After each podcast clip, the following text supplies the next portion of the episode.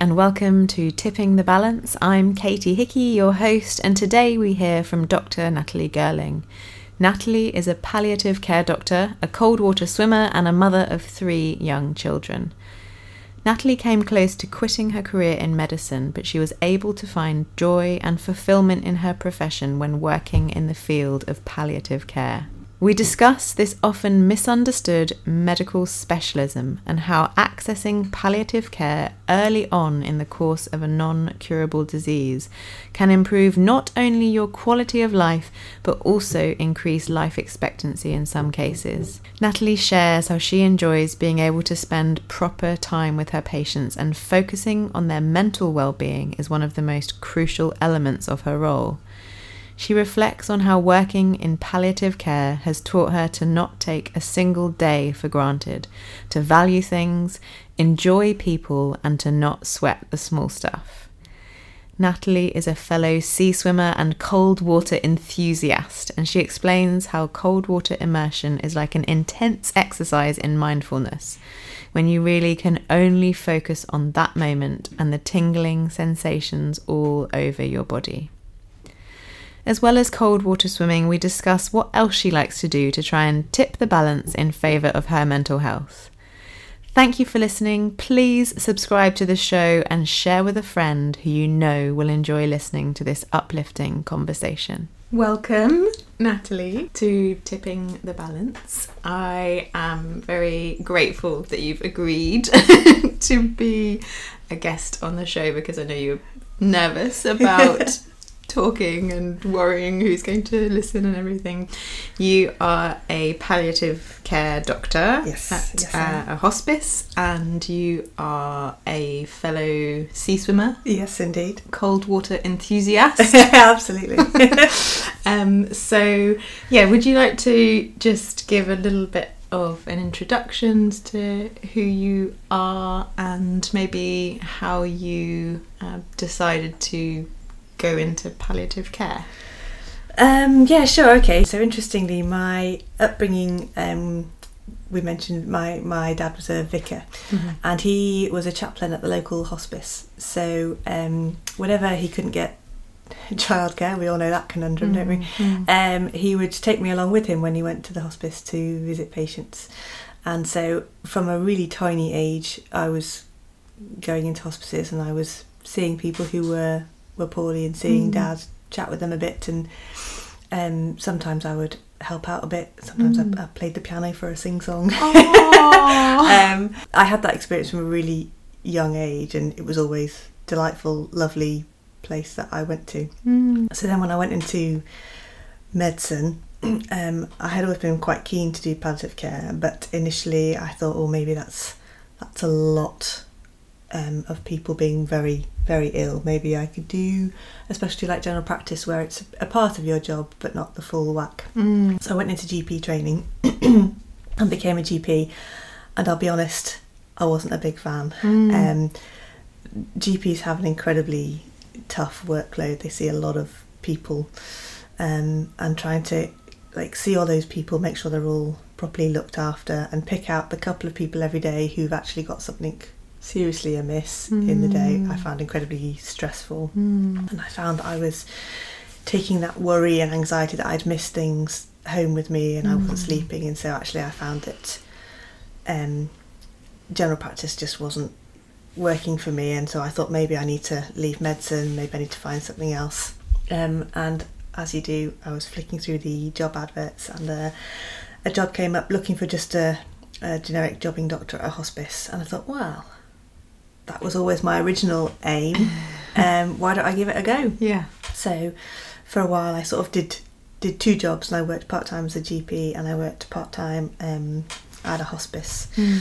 and I absolutely loved the hospice work. Mm. Absolutely loved it. It was just a revelation. Whereas GP felt very rushed, and you had to get through the people and lots of um, kind of difficulties to negotiate on your own in a very short space of time Mm. the hospice work was very much about giving people as much time as you could. I mean, you were still limited because you still Mm. had to see everybody, but but nothing like what general practice was like. You had much more time to sit and talk to people, sit and Mm. talk to their relatives, and you didn't just have to solely focus in on the the medical bit, if that makes sense. Mm. Um, you still did because ultimately, as a doctor, your job is still there to tweak the medicines and make sure that physically everything is being done that should be. But Mm. equally, you had that time to just talk to people a bit more about where they were at and try and help them, not just in that physical way, but in their kind of emotional and spiritual way as well. And and I really enjoyed that. It felt like I was kind of doing more what I had always wished being a doctor was about. Yeah. um, so ultimately, I then quit GP completely and um, decided to go into the like the training pathway to become a kind of an official palliative Mm. care specialist. Mm. The story gets a bit long and convoluted from there, but needless to say, since then I have worked pretty much solely in palliative care Yeah. um, in this country in a variety of different places. So I've Mhm. worked in hospices, I've worked in hospitals, I've worked as part of community teams, Mm. and I've worked um, abroad in hospice abroad as well. So And one thing I think would be good to kind of explain is um, what palliative care actually is, because I know, um, just for example, um, my mum is, you know, in heart failure and I, she's still at home and you know fairly able to do things but it was mentioned once by um, one of her specialist nurses about palliative care, and I think as a family, we then um, that suddenly was quite a heavy weight around that word because I think a lot of people assume that that means that someone's going to die quite soon, but that's not actually the case, is it? no, care? I mean when when palliative care starts is is is one of those kind of slightly tricky questions to be honest. You're right, society and most people think palliative care means you're in your last days, maybe weeks of life.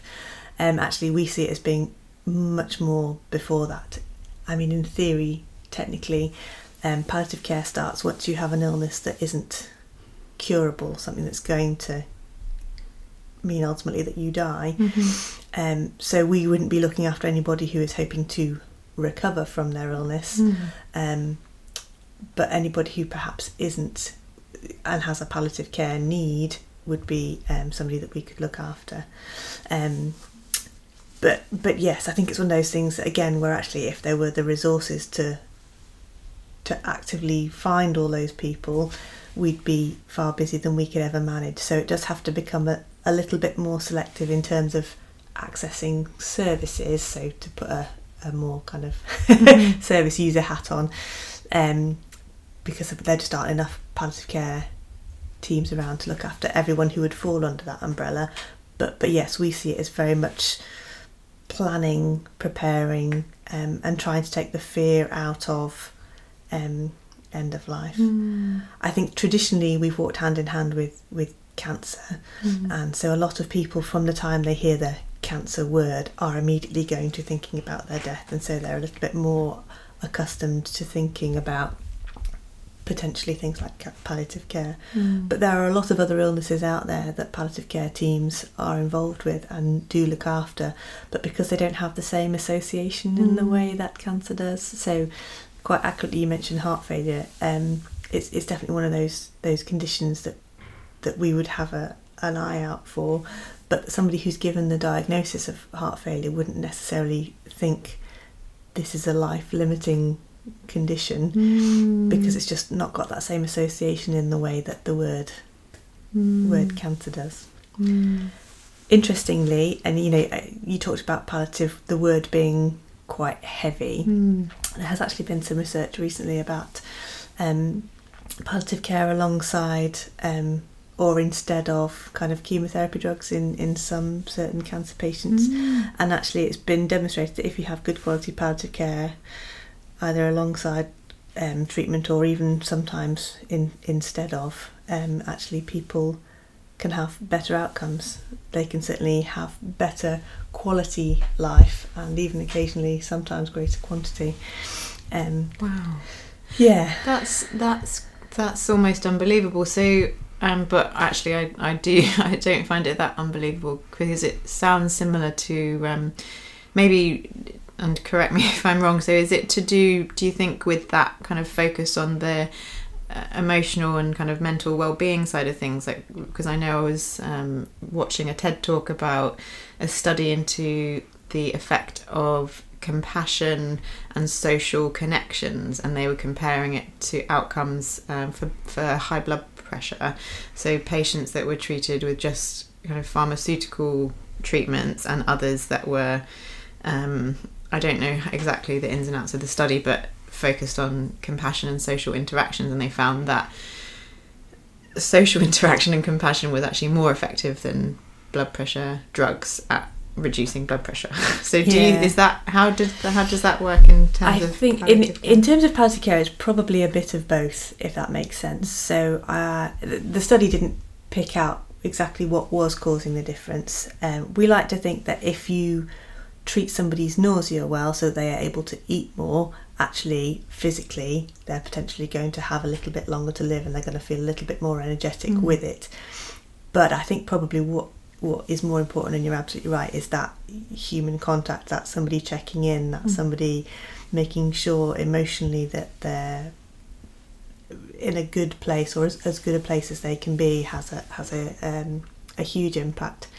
Um, just just briefly taking it away from palliative care, Mhm. um, I think I think there has been some suggestion that all of all of research is ever so slightly tainted by that effect because by the very nature of having somebody in a study or any kind of research because they're having frequent contacts with people Mm. whereas outside of a study they wouldn't be the very act of being part of a trial being part of a study means that they have more attention they have more personal contact Mm. and so they have better outcomes than people not in a study but how do you look at that if you can't include people in the study it's a really it's a really tricky conundrum and it all fits in with things like the placebo effect and all the rest which are all Mm. very kind of legitimate explanations of, of the, the strength of someone's mind. and their emotional well-being Mm.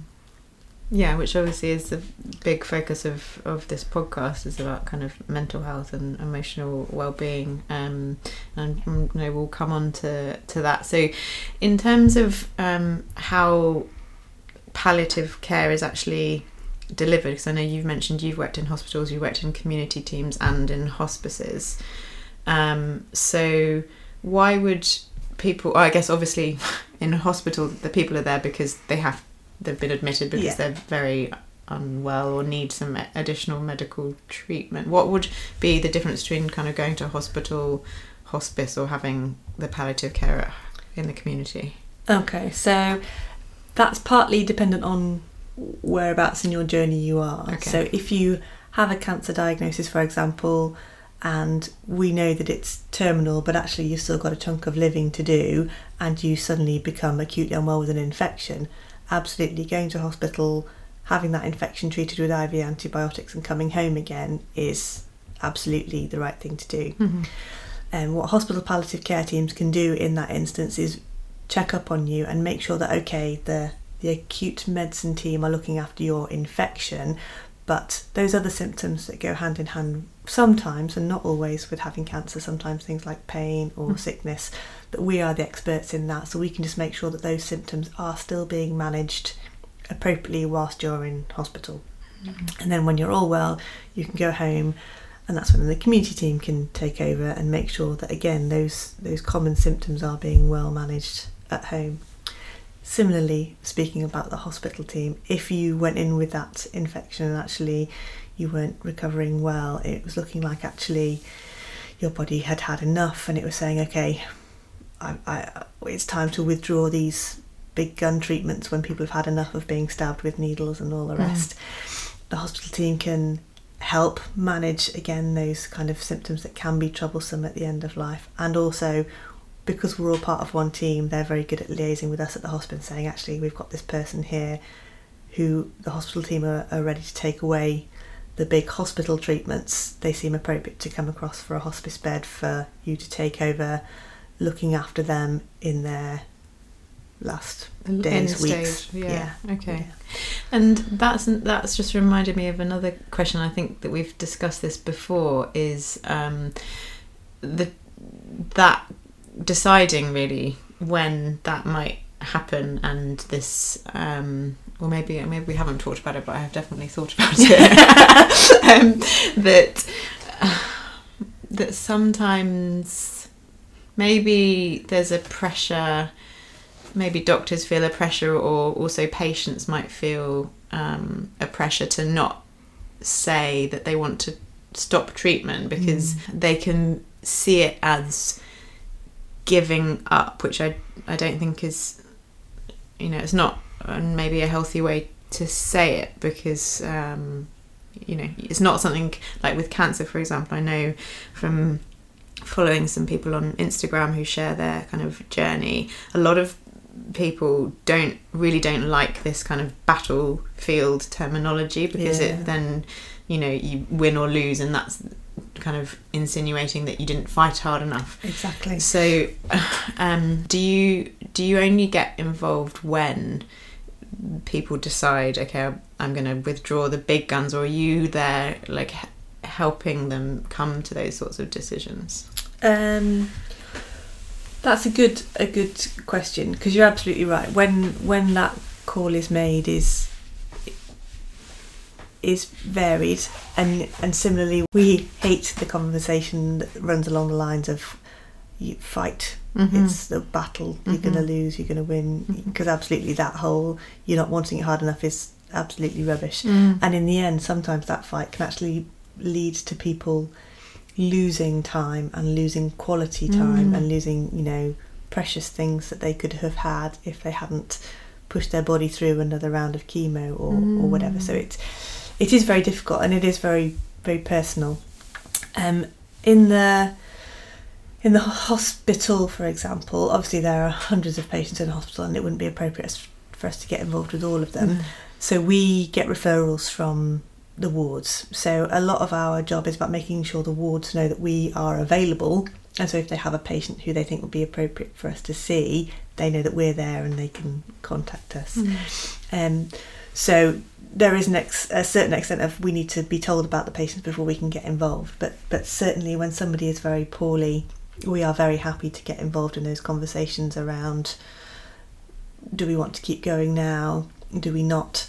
Um, and it can be a mixed bag, and we don't always push for withdrawal. Sometimes we're there saying, no, this is worth treating because this is going to give you quality of life. Um, and we are we do focus much more on, on quality rather than quantity, but there are definitely times when when um, when we're there and wanting to have that conversation, and and we do like to to sit down with other medical team and patients and families. You know, COVID allowing, not really so much at the time, um, and think about what what is the right choice treatment wise. So yeah, we're we hopefully aren't called at the last minute. In fact, it's almost a little bugbear if we are called right at the last minute because yes, we can help right at the last minute and we'd always want to help, but actually there's so much more we could have done Mm. sooner.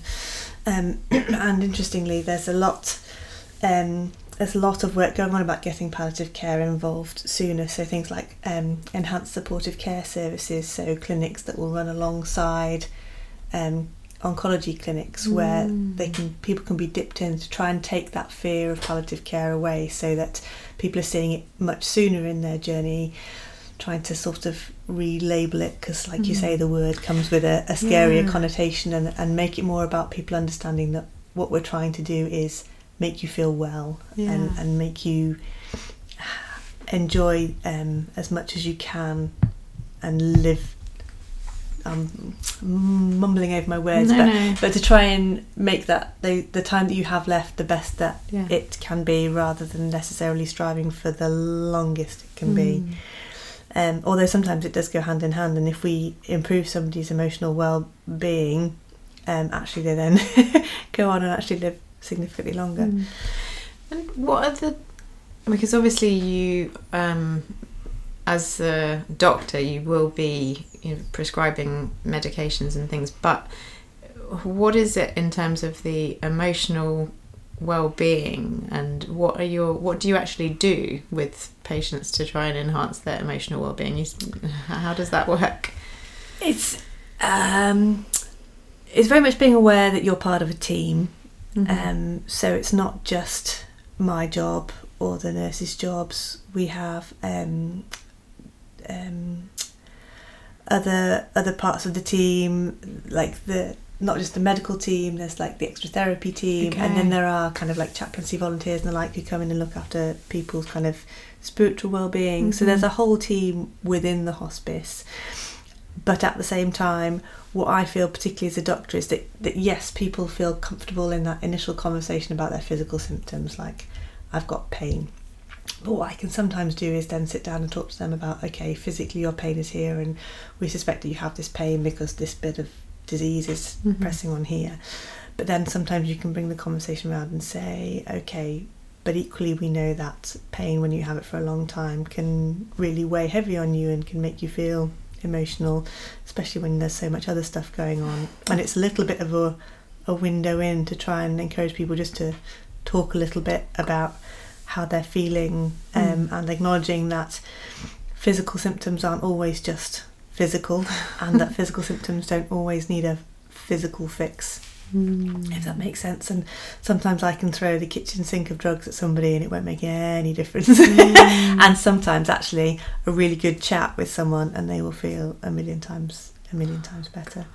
Yeah, Um, that's amazing. And you know, the hospice I mean the one example I've given you so far was somebody coming to the hospice for like their last days, weeks of life, but actually a big chunk of our patients coming into the hospice are coming in for symptom control. So the hospice itself is not just about coming in to die, and that's an, another kind of message we try and get out that people come into hospices for um, for a spell for a week or two where we try and really get to grips with whatever symptoms might be troubling at the time. So if they've got pain that's not being easily managed in the community or sickness symptoms, then we bring them Mm. into the hospice and we, we try and do a little bit more intensive tinkering with medications. But it often also gives people a time to come in and just take a breath and just gives them the opportunity to step away from all of the, the craziness that is life, even Mm. coming to the end of life life um, and enables them to just have a moment to just be a little bit quieter and a little bit kind of let's think about about where things are at Mm. and to try and give them space to to think about the future as well you know to think about preparing to, to an extent like you you're never going to push someone into thinking about their their imminent death but but allowing people to talk about it if they want to.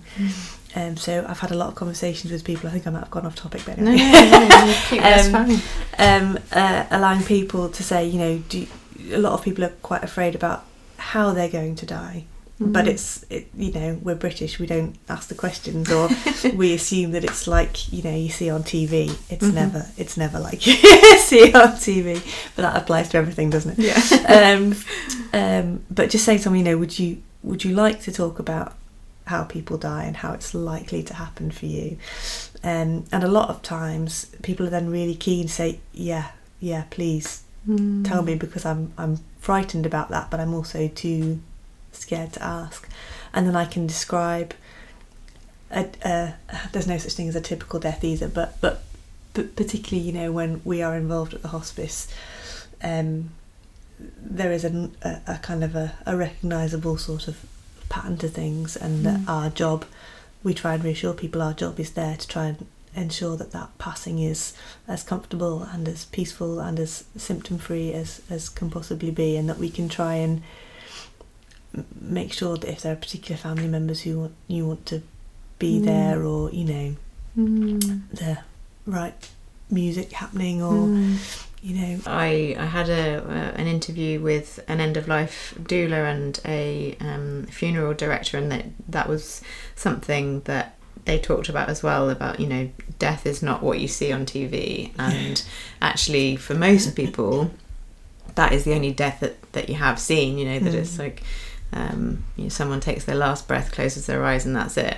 Um, I've never seen that. no, that's what that's what for they all my years working in end of life care. I've I've never seen that. yeah. Um, so yeah, that was that was really interesting, and I think yeah, you really hit the nail on the head because because it's it's just so British to to not go there. Um, But that I think adds additional fear, you know, because like you say, you know, people just are too afraid to ask. Um, do do you assist people to die at home if they want to? Oh, absolutely. Yeah, yeah. I mean, lot, lots of people would would prefer to die at home, um, and so we we do everything we can to make that happen. You can't easily manage to have twenty four hour nursing care at home, best No. will in the world, and and families can do so much. Um, so if somebody's needing lots of injectable medications, it's going to be tricky to manage them at home. But hopefully, the the the way things work at the hospice is if we can in any way stabilise symptoms enough to get someone home and get a package of care happening where there are nurses going in who can help um, families look after people at home and give medication as and when it need be. Um, absolutely. So we have we have sort of two two branches of, of, of community care. There's sort of the, the community care kind of hands on nurses who go out and um, provide physical care. So if somebody needs a bed bath or if somebody needs a little bit of medication giving, they can do those bits. Or um, but also we have our kind of specialist nurses who work alongside GPs, for example, who can go out and, and visit people who perhaps aren't imminently dying, although they do also visit people who are imminently dying and just check over their medications, make sure that nothing's being missed. So like they're the extra arms, if you like, reaching out to the community to make sure that medically speaking, um, symptoms are as well managed as can be, and they are often a great support to kind of families in talking them through how things are going to be and like preparing them for how things will will change, and then to think about. You know, you mentioned funeral directors, you know, then to think about what you might need to think about next, because it's amazing the number of people who haven't thought about that bit. Yeah, no, it's yeah, that was a, a really um, enlightening conversation. And they, yeah, reading the the book that they've written about that was yeah things that I would never have considered. You know, never thought of before. I never planned a funeral, but yeah, so I I totally understand. I can imagine that. Um, and you mentioned like going back a bit. You mentioned how like when you were working as a GP, um, it was you felt like quite stressed and you were bringing that home and not sleeping and things and actually now in palliative care because you can have time with people and you can um, actually yeah give them more attention and have more meaningful kind of conversations rather than look constantly looking at your watch I imagine as a GP that's what you're doing. Um, do you feel that working in this role does that feel uh, better in terms of supporting your own mental health or i mean i can imagine it also has its challenges Yeah, absolutely. So, without a doubt, I am a better, happier person for working in palliative care than I was when I was working in GP. Um, but you do have to be mindful. It's it is an emotionally charged kind of area to work in, and you are dealing with people who are dealing with a lot themselves emotionally, and there's a lot of sadness. Um, it's one thing when you're caring for somebody who's elderly, who's had a good life, and they're dying peacefully with all their family around them. That's kind of like the ideal, the thing that we'd all like. And that definitely gives you a fabulous sense of this is lovely, how life should be, and wonderful. Um, but I do also end up looking after people who are dying clearly far too young um, and with young families, and the there is a um, a privilege to working with with um, patients like that and their families, without doubt. And there is a certain um, fulfillment, I guess, from being able to do that and from feeling like hopefully you're helping this person and their family with this awful, awful time of life. But yeah, you definitely have your moments where you just do need to go and cry in the corner. Um, so as a, a, a team, wherever I've worked, we've always been very mindful of looking out for each other. And sometimes if you need to go and have a cry in the corner, then everybody's very happy for you to go and have a cry in the corner, and they'll hug you if you want or leave you be if you want. Similarly, um, something called supervision is pretty important, where you you have kind of someone separate that you can meet with and talk through how you're getting on emotionally and things that have been happening, which is a really important outlet. I find that um, at work I'm able to be quite emotionally stable, for want of a better word, and that I'm able to be that cushion, I hope, for, Mhm. for people. But at home, I'm a blubbering wreck. I mean, you put some cute dog on the telly, and I'm, I'm gushing all over the place. So I think for me, there's a certain outlet in in I, I I still have my professional emotional well-being, and then at home I don't have to do that, and I can cry and and and do all those things at home. I think it's really important to not try and hold it in. I think Mm. in that British sense that we all try and hold it in and don't talk about it is absolutely the wrong the wrong thing to do. Mhm, mhm. Um, and yeah, trying to have that balance. it's a good, it's a good title. to have Thanks. that balance of um, the things that you love and enjoy. So, um, yeah, working in palliative care certainly makes you realise that you, you can't take a single day for granted and things could change at any moment. And so you do need to value things and enjoy people and times and not stress out about the future because who knows Mm. um, um, and yeah not not not what's the phrase don't sweat the small stuff Yeah. um, so so yeah I think that's yeah And your husband is also a doctor, so I mean, is that in some ways I can imagine that might be quite a good thing because or do you you can't talk about can you do you talk about work together or not? So I think I, I think and hope we have a fairly healthy um, attitude to this in that there is something really helpful about being a fellow kind of healthcare professional because it's a fairly unique set of circumstances that you end up working with um, and there's an element of understanding without needing to explain alongside forgive me sometimes a slightly darker sense of humour which also helps because um, working in a hospice, you'd be surprised the amount of laughs we have. we try very hard, uh, but we do. We have a lot of fun at the hospice, and it's important for all of us that we do. And similarly at home. Um, so yeah, Martin and I definitely, um, but we try and keep work conversation to a minimum. Really, I think. I don't know if we do that entirely consciously, but it's like it's enough to know how your day's been understand some of the stresses that may have occurred or when you're feeling a bit rubbish that it's been a crappy day Mm. and then right let's go and put the kids to bed let's open a bottle of wine Yeah, do the the equally hard job of getting three children to bed. yeah yeah it's a different challenge Um, and let's talk a bit about cold water swimming. hold on swimming yeah Because I mean, I was going to say that it's you've just had a baby. You haven't just had a baby, but you have got a small baby.